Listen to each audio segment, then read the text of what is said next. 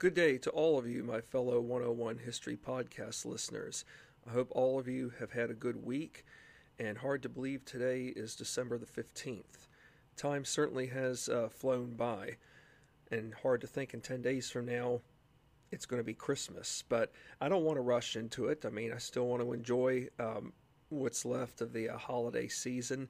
After all, I think we should be reminded that. Um, many of uh, centuries ago, and even in colonial days, there wasn't such a thing as 25 days of Christmas.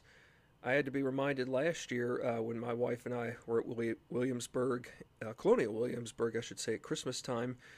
Um, young George Washington, a man, the man portraying a younger version of George Washington, and a woman portraying a younger version of Martha Washington, both um, told the audience, which my wife and I were a part of, that Christmas, the official celebration of Christmas, did not officially begin until uh, Christmas Eve. It was marked by um, a period of 12 uh, days.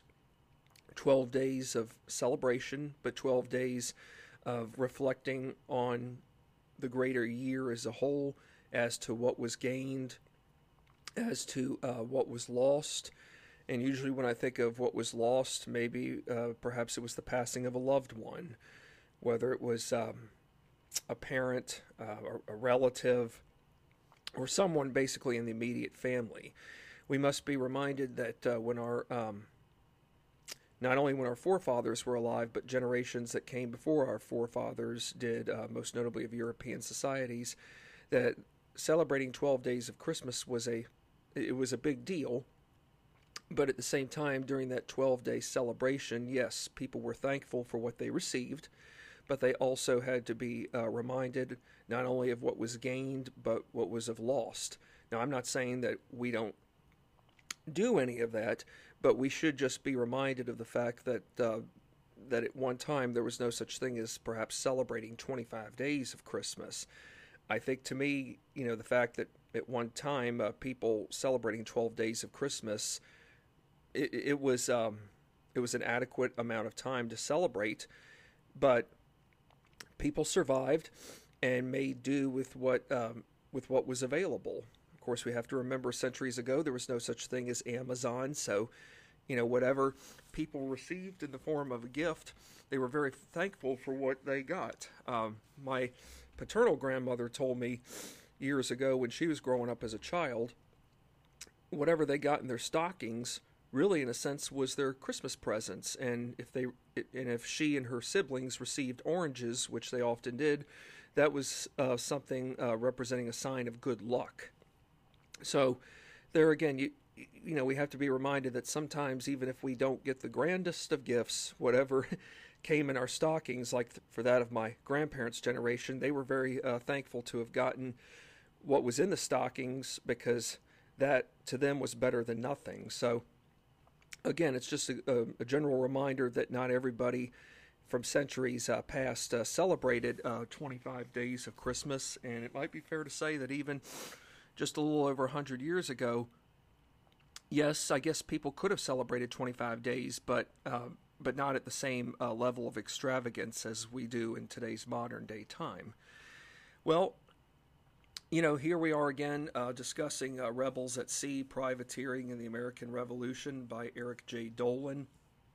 And so far, we are off to a very good start. I've seen um, some very good results, uh, but then again, I seem to find uh, good results uh, regardless of uh, podcast book topic series that's done. And I'm not saying that um, to brag or flaunt by no means. I'm just very thankful that there are um, people out there like you all, my fellow uh, 101 podcast listeners, who um, appreciate learning about history, even if it, even if the uh, content at times is, um, how do I say it? I, to put it in a nutshell, I do have to remind myself, and I think we all do, that there have been plenty of times throughout history where um, an event that took place has not always been the most pleasant, and the outcome was not also um, a good one.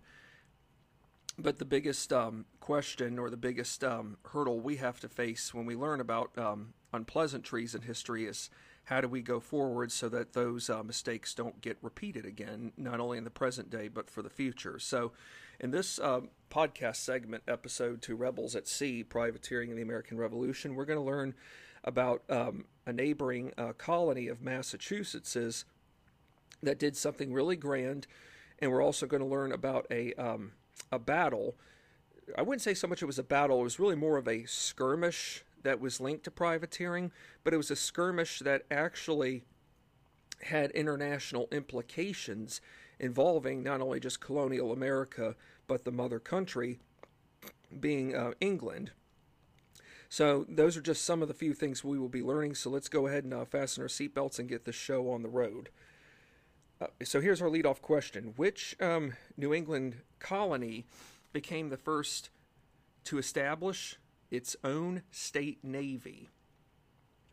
Okay, so which New England colony do you all think might have been the first to establish its own state navy?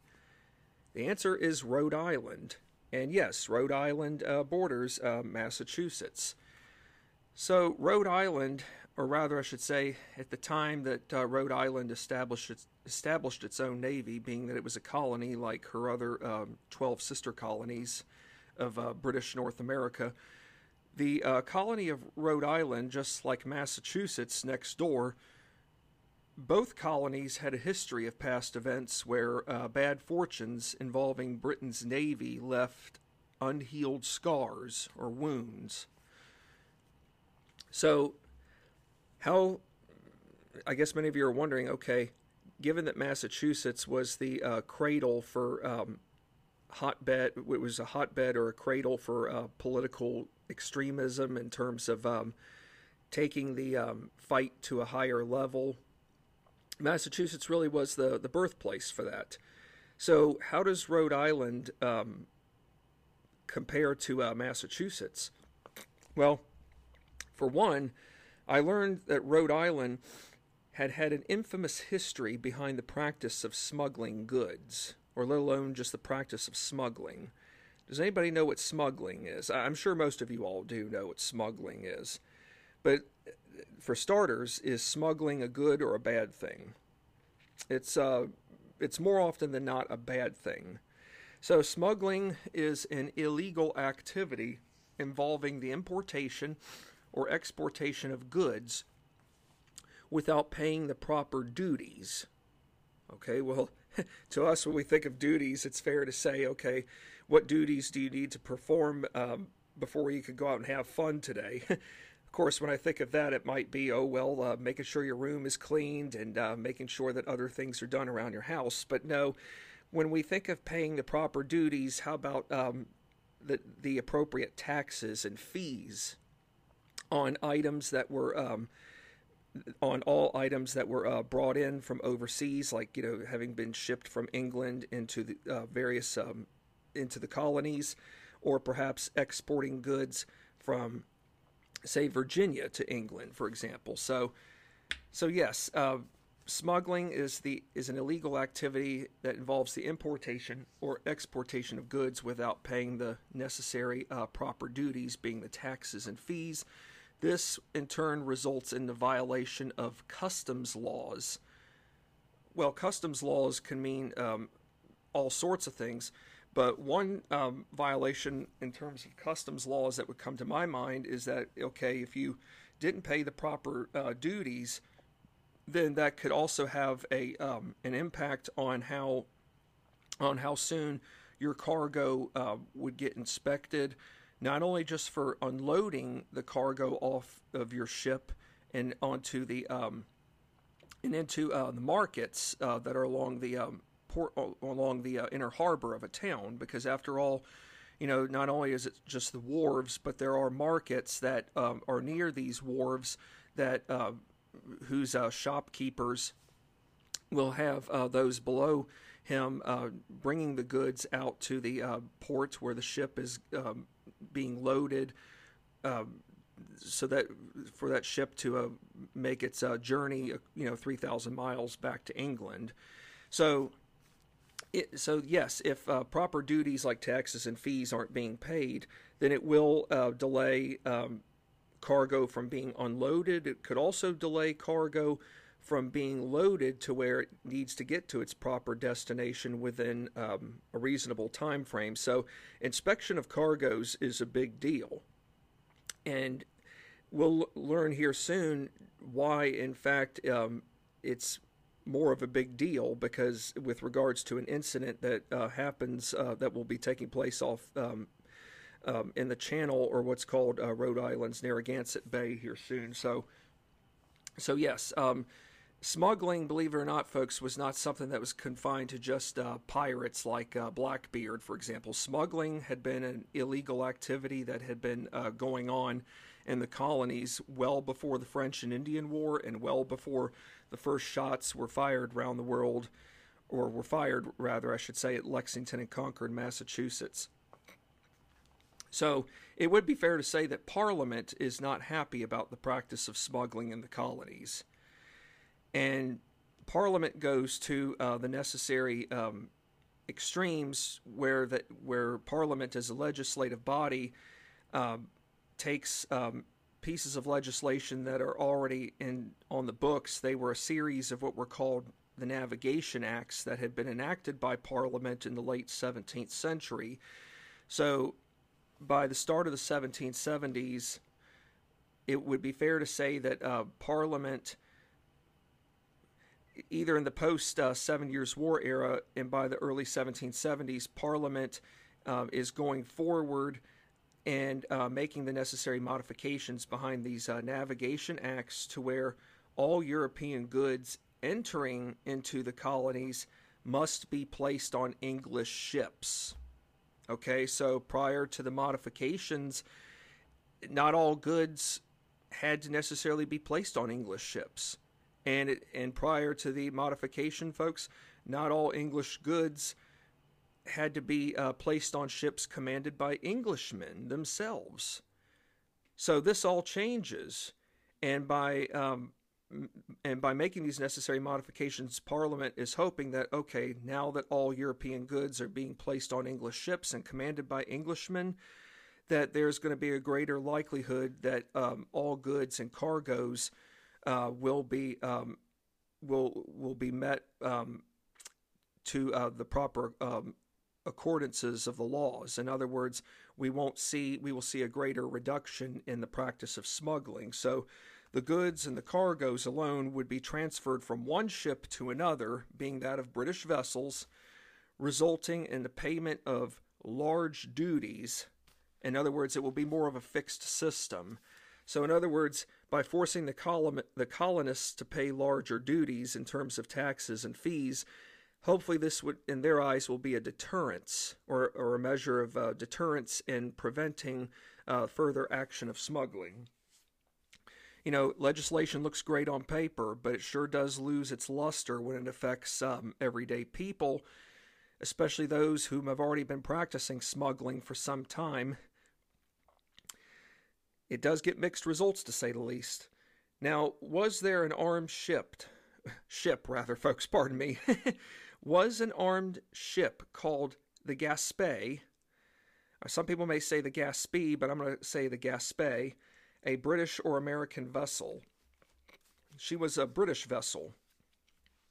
Why is the Gaspé, why is our talking about the Gaspé rather uh, going to be important? Well, um, we have to find out. As a matter of fact, we're going to talk about that next. But it's going to be one of those events that um, that has impacts on both sides, not only for the uh, on the British, but also for the um, for the colonists. So we have to go uh, to the spring of 1772, being two years after the infamous Boston Massacre event uh, took place, which happened on March the 5th of 1770 the Gaspé's uh, commander, who was uh, William Duddingston, he sailed um, the ship into Rhode Island's Narragansett Bay with a simple mission. And what would have been that simple mission, folks? En- enforcement. Enforcement, enforcing the customs collection of duties. That is, the taxes and the fees, all necessary taxes and fees to mandatory inspection of all cargoes in other words, we're not letting anything slip um, slip out of our hands. and if we see anything that's suspicious, we're gonna and we're gonna uh, stop all um, vessels. We're gonna uh, even if it means doing so without without providing the uh, other side with proper consent.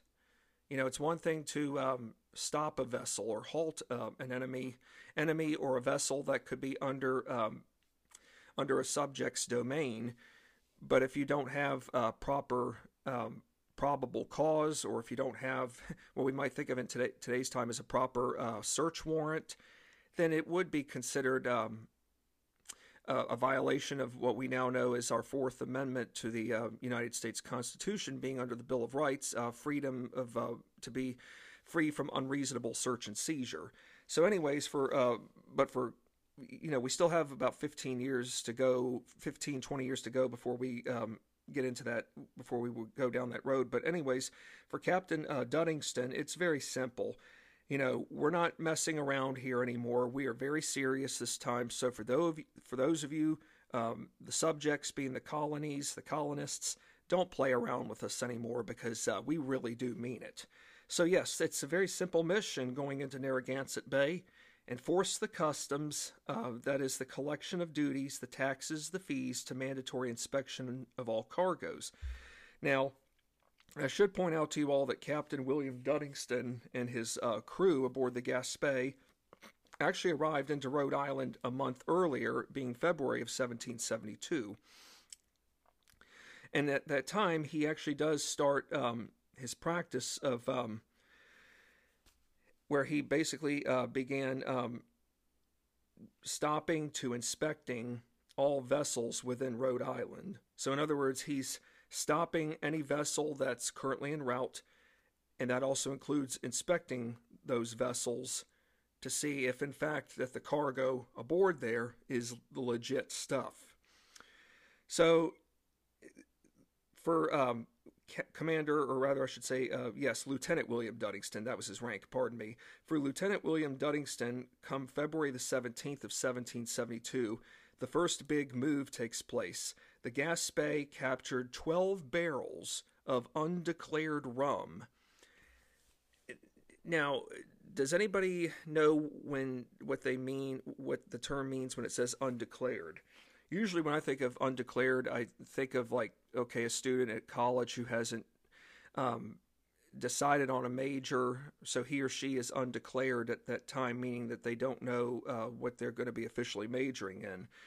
But uh, in the shipping industry, given that that's my primary job, sometimes I um, come across or I have to, you know, read up on it from time to time, uh, undeclared value, or you know, say declaring your goods basically, um, what happened here was that there were 12 barrels of undeclared rum. It's not so much there were 12 barrels of rum, but the reason why it was undeclared was that the physical goods, being the rum itself, did not match the description listed on the outside of the barrel. So, in other words, the outside of the barrel said one thing in terms of item or items that were shipped, Inside that barrel was the exact opposite in terms of commodity. So, because it didn't match up, the rum, including the vessel, being that of the Fortune, which uh, supplied all this rum, was taken to Boston. I find it odd that it was taken to Boston of all places, given that Boston has been the um, what do you call it? It's been the um, hotbed of all this political uh, activism, but it was sent there so the um, the rum and the fortune and the vessel the fortune were taken to Boston, where the chances of being reclaimed by the colonists would stand a slimmer chance. We do have to keep in mind, folks, that even at the start of the early 1770s, while yes, uh, cities like New York, they are actively in New York is actively involved, but we also have to think about the logistics at the time that we still have uh, soldiers, we still have a presence of soldiers in Boston but we don't have uh, a large number of soldiers um, anywhere close to being present in New York. So, obviously, the smart decision was to send this um, rum and the vessel to Boston, where, in the eyes of uh, Lieutenant Duddingston and his crew, it would stand a slimmer chance of being caught. Well, I could tell you this much that the people of Rhode Island are not happy. They're just not happy, folks. They're outraged. And they probably do have a right to be outraged over this over the incident involving the fortune and the undeclared rum, including it's not so much that it that the undeclared rum and the fortune were captured and sent to Boston, but it was a decision that was made by Lieutenant uh, Duddingston. And what was this decision? He decided, he took matters into his own hand, folks. He decided where the trial itself was was to take place. For the Rhode Islanders, they viewed um, Duddingston's personal decision as a direct violation per the colony's Royal 1663 Charter, which strictly forbidded holding trials outside of the Rhode Island colony if the offense itself happened within the colony. You know, if an offense happens, if an offense committed by someone happens within the confines to the colony of Rhode Island, then the then the um, not only were the actions committed by that individual, you know, how do I say it? The crime itself needs to take place within Rhode Island territory. Why send someone to another colony next door, or let alone even worse, 3,000 miles across the ocean to be tried for something that didn't happen there. It just makes no sense. But I'm beginning to wonder if Rhode Islanders and even their brethren next door in Massachusetts are going to start seeing this as um, it, it, really to them is now a greater threat to their um, fundamental uh, secure liberties. After all, you know, we do have someone to thank. I've said it before and I could say it again. And uh, we did talk about him from the previous podcast. He'll be mentioned in other podcasts, I'm sure, down the road. But when I when it comes to um, trying someone for a, a crime, regardless of the offense, it does need to happen where the uh, offense itself took place based upon the jurisdiction. But in terms of having a fair and proper trial, we have John Adams to thank for that. You know, the right to a fair and speedy trial. Did the Gaspé come into contact with a colonial American uh, packet ship called the Hannah on June the 9th, 1772? So now we're moving uh, four months uh, later into um, the, the, midway part of 1772. Uh, and um, for those of you who want to know what a packet ship is, or a packet, you know, whenever I think of the term packet, yes, I think of mail. And when I first learned about uh, ships being packets, uh, it, the best example I could give to you all were packet boats that uh, made their way up and down uh, New York's uh, Erie Canal. Uh, packet ships or packet boats, they were the type of ships that transported domestic mail, passengers um, from point A to point B. So these aren't, you know, big size ships. They might be, you know, medium, small to medium sized vessels but they do play a, an important role in terms of uh, transporting um, not only um, passengers or you know people from point A to point B, but deliver but uh, making sure that um, domestic mail gets to its uh, proper uh, destination. So. Yes, the Gaspé did come into contact with the colonial American uh, packet ship called the Hannah on June the 9th, 1772. So, what is significant about this uh, encounter? Well, I can tell you this much: the Hannah. I don't know if the Hannah carries any rum, but that's that's besides the point, though. Uh, for starters, Gaspé's um, commander, Lieutenant William Duddingston, led a fierce pursuit of the Hannah.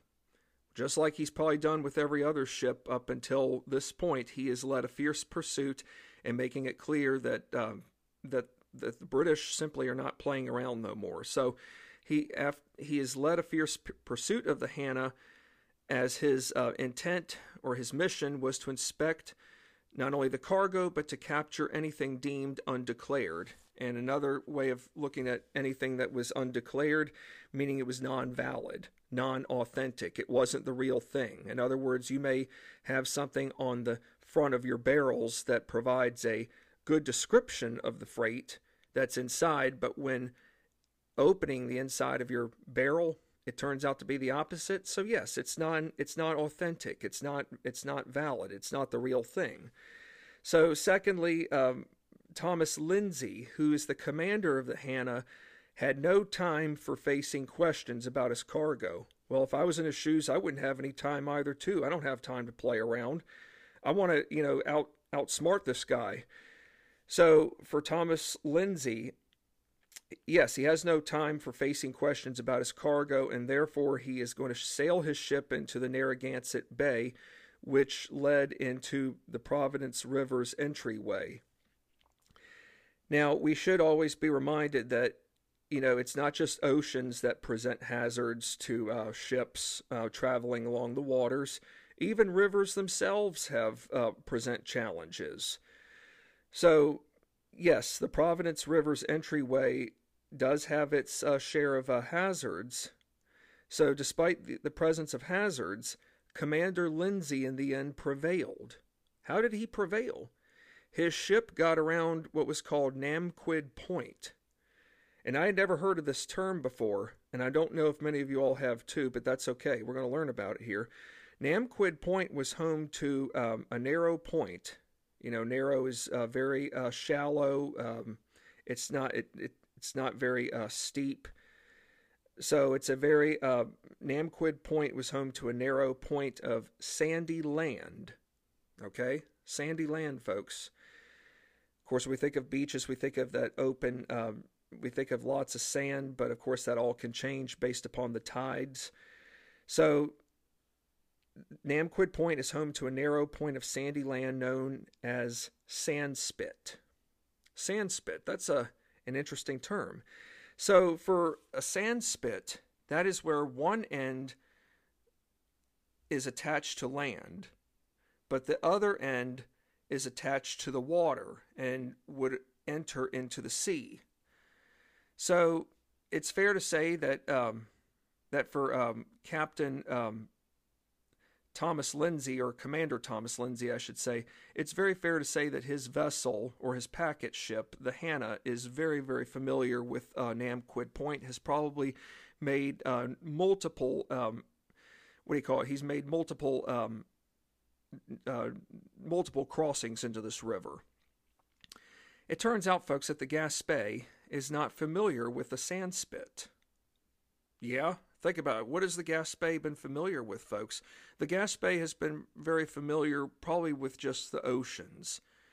That's not to say that the Gaspé could have been familiar with some rivers back home in England, but not this river. So the Gaspé has never dealt with a sand spit where one end is attached to land and the other arrives or enters into the water.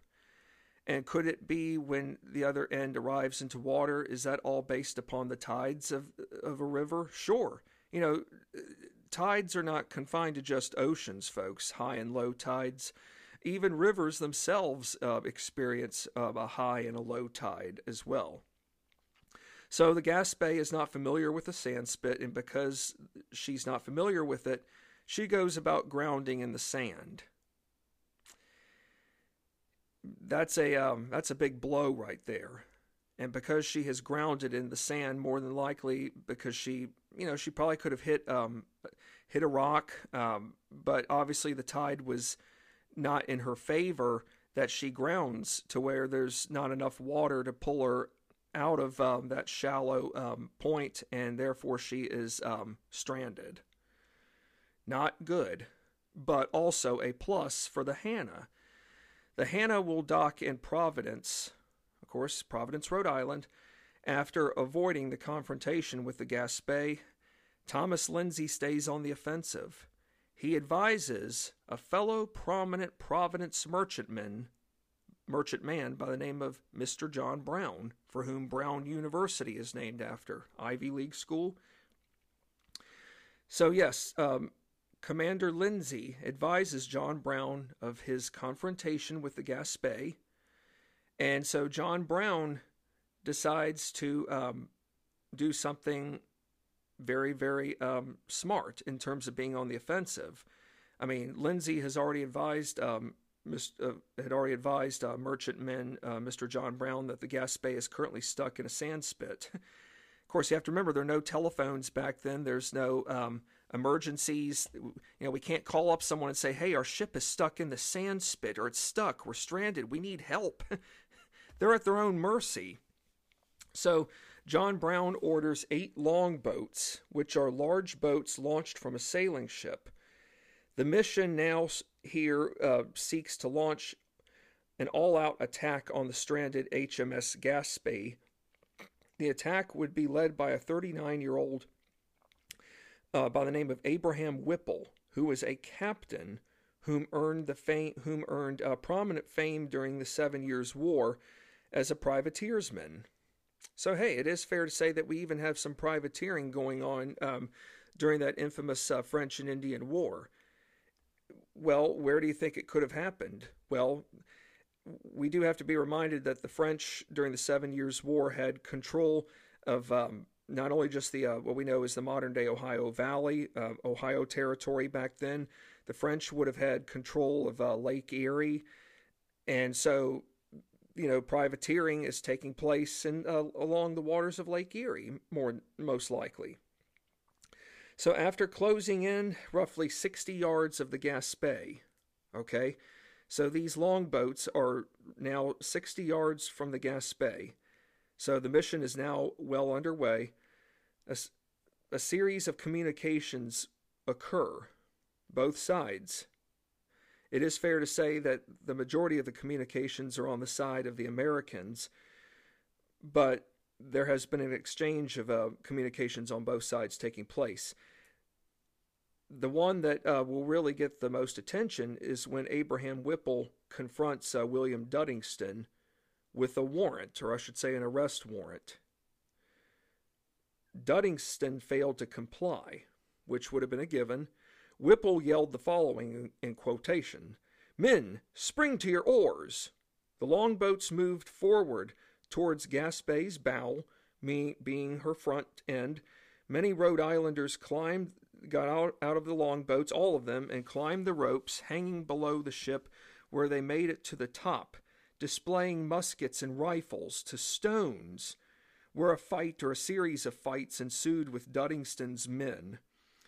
Joseph Bucklin, who was one of the um, Rhode Islanders um, aboard uh, the long within on board uh, one of the longboats, he would be the man whom shot and severely wounded Lieutenant William Duddingston, believe it or not, who survived.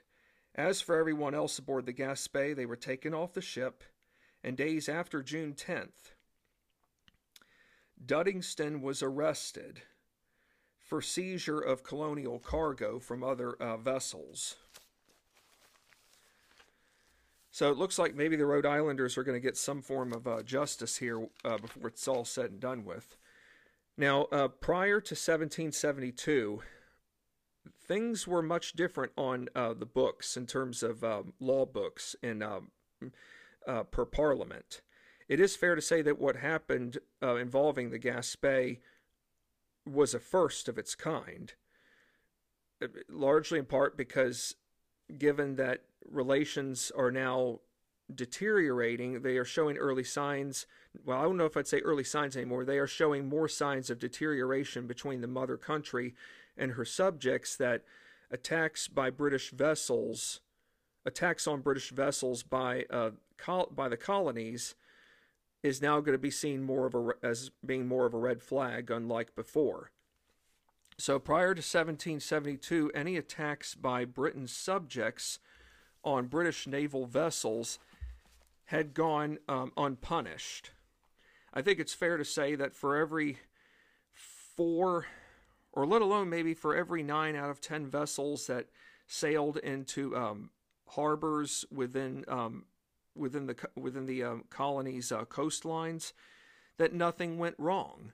But it is always fair to say that there was always that one time if something did happen, and if something had occurred, there would have been um, resolution either outside of court or resolution in court to where um, to where after the matter had been taken care of, both sides probably did come to some form of compromise to ensure that um, anything similar to what had occurred would would not happen again. But after uh, June 1772, uh, the British Admiralty is no longer uh, taking um, what happened um, to the Gaspé, they're not taking it lightly no more.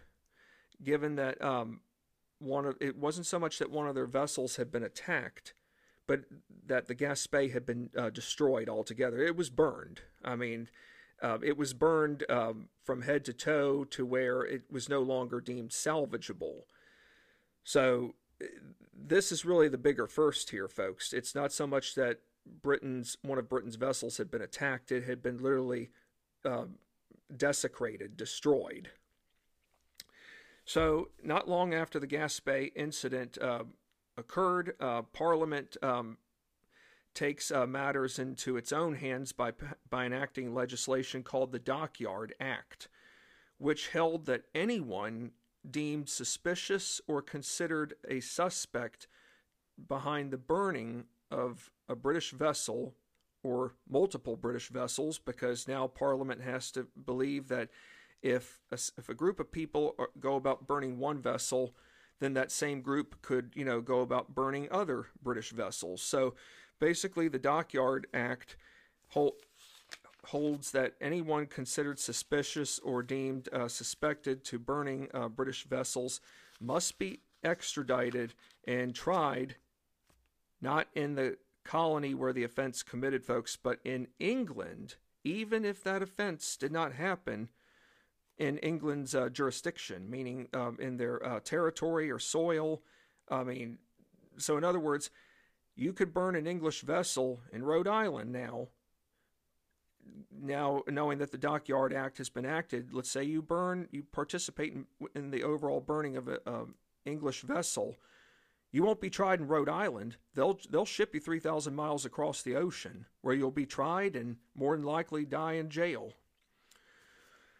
Now, um, prior to um, getting chosen as a Continental Army commander, had um, before I uh, get to that question, I'm sure some of you um, are wondering what happened to the Americans who burned the Gaspé. Did they get charged with anything? Actually, they did. They got charged with treason. Treason, in this case, being um, being disloyal to the crown, taking up arms against the crown. So now, uh, moving on to the next question. Uh, prior to getting chosen as um, Continental Army commander, had George Washington's military career been comprised entirely on land? It had. Uh, when we think of um, his time spent um, not only in the Seven Years' War, French and Indian War, but his work as a surveyor, given that he surveyed for uh, Lord Fairfax, but it does turn out that even before the Seven Years' War um, broke out, the only experience that Washington would have had along the waters for, say, more than a couple of weeks would have come in the year 1751, just shy of when he turns 20 years old. George Washington traveled to Barbados with his older half brother Lawrence, whom was looking for um, more favorable weather conditions, given that his um, given he was uh, current given that he had already been diagnosed with tuberculosis. He was looking for uh, a better uh, climate that he felt uh, would be suited uh, towards um, providing better. Um, what do you call it? Providing better modified care, in with the hopes that uh, his tuberculosis would go away within a reasonable time frame. sadly, for Lawrence Washington, um, he died a year later in 1752. He was only 34 years old. And George Washington, young George, uh, he uh, looked up to his brother. Uh, Washington was only 11 years old when his uh, father died in 1743, so that pretty much meant that Lawrence was a, pretty much a surrogate dad figure to George. Uh, Lawrence pretty much taught George everything he needed to know in order to um, not only become a um, a reputable um, man, but also uh, one whom uh, could make a good impression on people um, within the greater uh, community. And I have no doubts that uh, Lawrence's uh, guidance and tutelage was uh, essential, um, considering seven years after his death, that in the year 1750, 1759, George met um, Martha Dandridge Custis, who was at that time the wealthiest woman in Virginia. She was already a widow. Uh, her husband, Daniel Parke Custis, had died. She had uh, two children, and uh, by George marrying uh, Martha, his status enhanced all enhanced tremendously. Not just marrying Martha, but the lands, the the prop, the land properties he in, inherited through that marriage um, made his status all the more uh, prominent in uh, the greater Virginia society. And in case some of you are wondering how Mount Vernon got its name, um, George Washington didn't name Mount Vernon. Uh, Mount Vernon, uh, his half brother Lawrence named the estate Mount Vernon after a, a British uh, admiral whom he served under, being uh, Sir Edward. Sir General Edward Vernon, whom he had the utmost respect for. So that's how Mount Vernon got its name.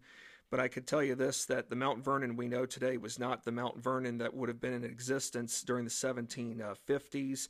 Uh, George uh, rented out uh, his um, part of uh, of the estate to uh, Lawrence and his wife when they were alive. But after Lawrence's wife died, that's when George officially inherited Mount Vernon and other nearby uh, property landings along the greater Potomac River.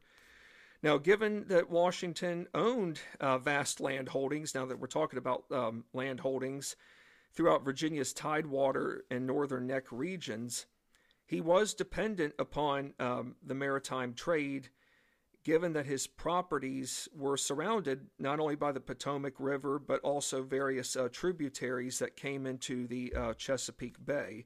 And of course, the Potomac River is one of many tributaries um, entering into the heart of the Chesapeake Bay. But by the time he is a commander of the Continental Army, his focus lies on engaging the British by land. So it is fair to say that, yes, he does have some experience by, along the waters, but he really is more concerned about the land, uh, the greater campaign by land. But over time, this is going to change, and it will change definitely well before 1775 comes to an end.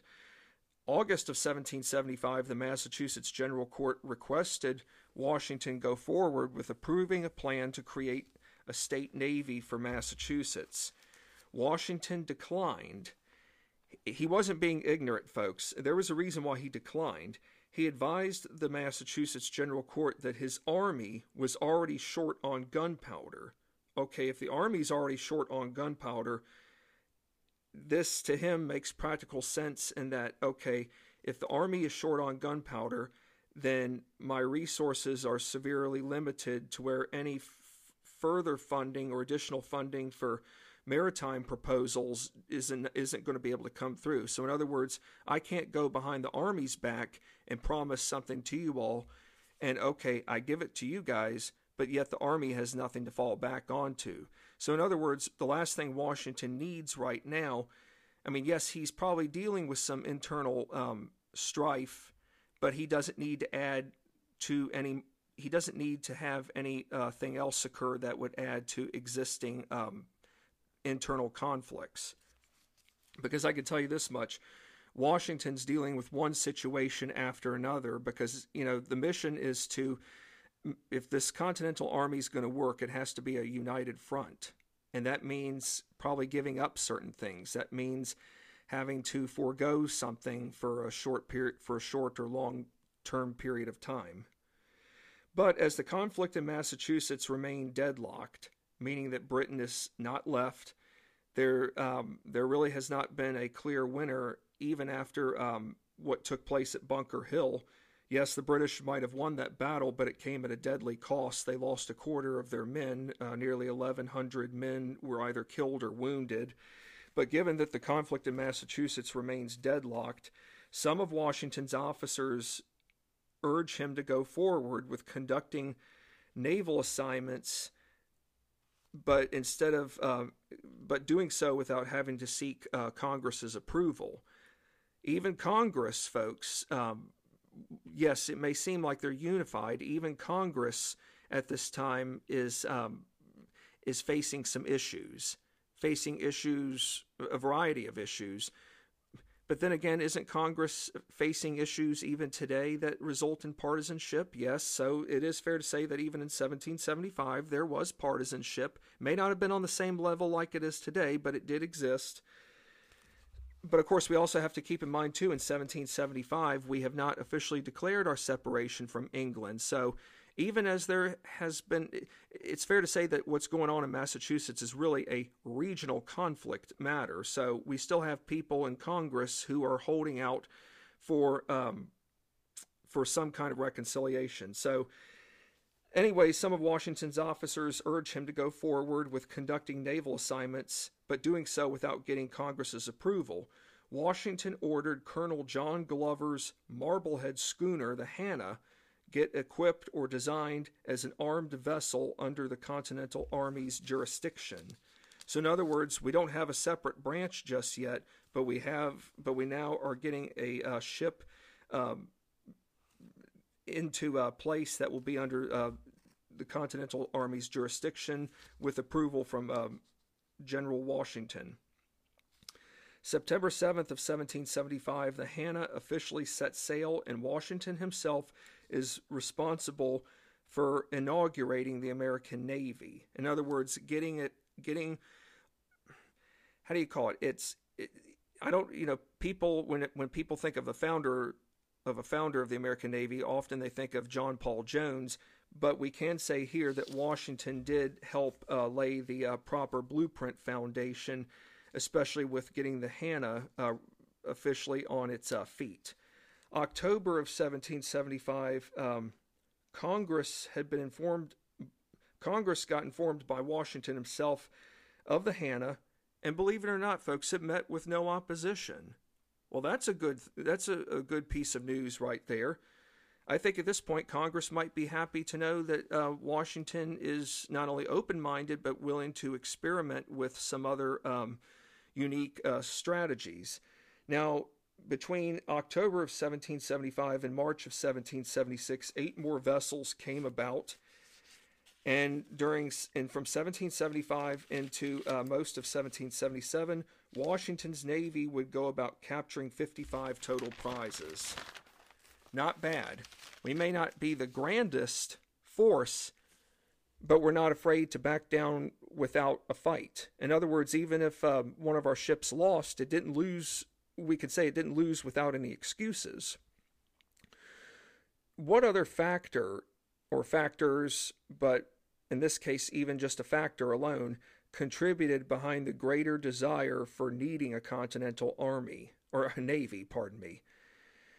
Well, there was a congressional committee that came up with a report that um, focused on the costs and we're not just talking one cost, multiple costs. This report surfaced in around October 30th of 1775. On October 30th, Congress voted unanimously to go forward with buying and launching out four armed vessels. Okay, four doesn't seem like the biggest number, but it's better than none. The Continental Navy expanded uh, greatly after October of 1775, and and after October of 1775, and after October of 1775 began showing uh, better signs of organization, which would also mean perhaps better discipline. Congress approved construction of 13 frigates. Do any of you know uh, what, uh, what, what frigates are? Frigates are that's spelled F R I G A T E S. Frigates are ships built for speed and maneuvering. So these are ships that whose goal is to get from point A to point B fast. Perhaps even use a little intimidation in, in the sense with regards to speed. But these ships are also designed for scouting.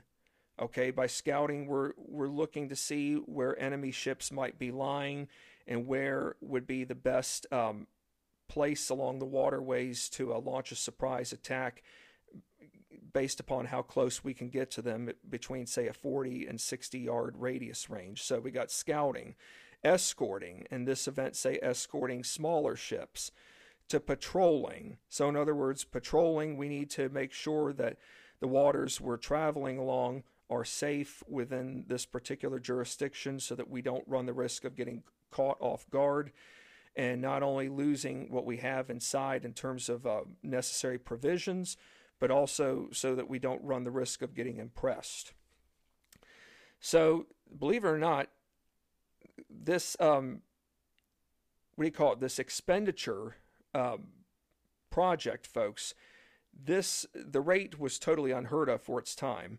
It, it exceeded 800,000. It would pro- that would probably be in the billions in today's time, but the rate in its uh, final totality came to 866,000 rather let me take it back here 860 yes over um, 800 million i should say so 866 866 some odd dollars, but it wasn't $866, folks. I could tell you that much. But it was uh, $866,666.66. A lot of sixes there. Got my number straight, so uh, pardon me there. Five frigates were to be provided with uh, 32 guns each, another five with 28, and three with 24 guns. Congress assigned special committees whom oversaw construction of frigates to establishing the Navy to setting up regulations for all naval operations. Okay, so we you know we do need to have some regulations here. I mean, it's one thing to have a navy, but even the navy itself needs to know what's appropriate and not appropriate to be doing. So, what did the regulations entail? Well, for starters, one regulation limited all naval captures to British vessels of war. Another regulation established pay rates for naval personnel, but did offer rewards per prize capture, where the proceeds between the officers and crews aboard the naval vessels all shared one half per or half amount per the number of enemy warships captured. October of 1776, Congress switched gears. And think about this this is now three months after we have officially declared our separation or independence from England. So, October of 1776, Congress switched gears by enabling or allowing all officers and crews to receive 100% earnings for each British warship and privateer captured, making naval service more relevant. An increase in financial rewards per Congress's um, perspective meant a greater likelihood of American naval ships attacking British warships heavily armed. And Congress's creation behind this new navy was to be seen as really as a counter defensive measure against existing British practices of aggression, most notably impressment. Now, come now let's for, uh, go back to no, to 1775, November 9th of 1775. There is some um, news, uh, what we might think of as breaking news for the day, because the the event itself didn't happen on exactly on November 9th, 1775. But news reached America advising that King George had rejected that olive branch petition. I tell you, we sure put a lot of heart and uh, soul into that olive branch petition. And then we also learned that uh, King George III, in a, in a um, proclamation that we'll talk about here in a moment, come, Oct- on, come August the 23rd of 1775, George III openly admitted that the colonies were in, in quotations, open and avowed rebellion. In other words, they had deliberately taken up arms against the crown by um, by denouncing everything that they saw in their eyes was unfair, and being in an avowed state of rebellion, meaning that there really was no um, foreseeable end in sight to this rebellion. For King George III, he has no idea what it's going to take to get his subjects under control, but he knows that they are in a state of rebellion that that that the state itself has no end and meaning that it wouldn't even end uh, tomorrow if even if something uh, new was put into play but the proclam George III issued a proclamation that that um, that um, entailed the um, open and avowed rebellion um, clause. The proclamation was known as um, for suppressing rebellion and sedition. And what King George III authorized, describing his displeasure behind subjects' hostility towards existing laws that which were meant to benefit both sides.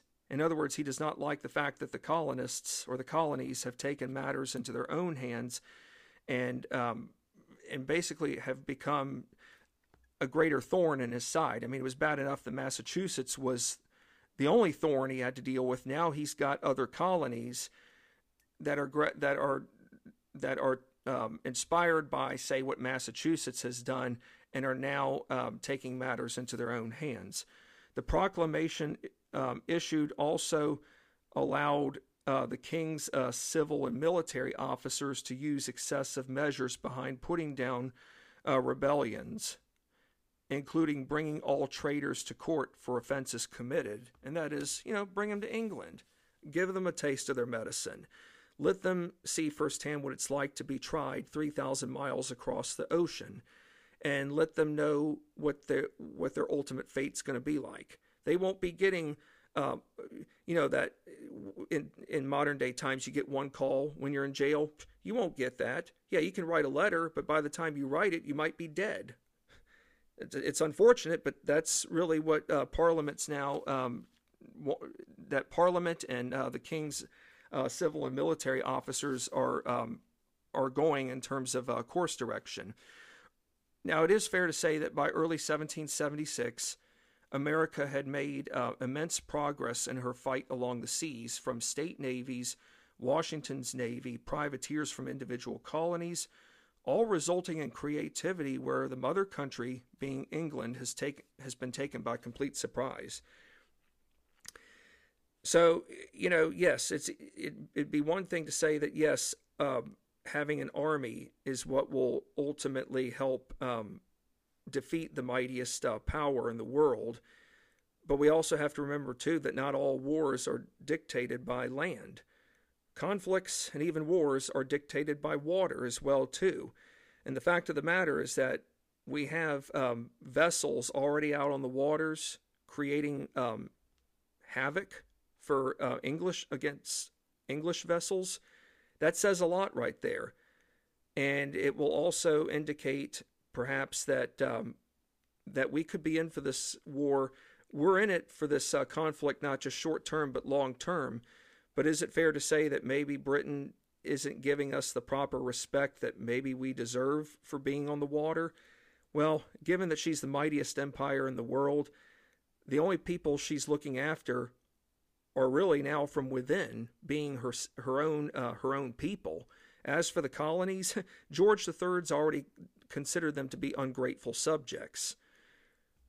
Well, we've covered a lot of ground, um, and I look forward to being back on the air with you all. And I will be on assignment um, for a couple of days, so my uh, the next time I'll be back on the air will be sometime come the start of the uh, coming week, hopefully.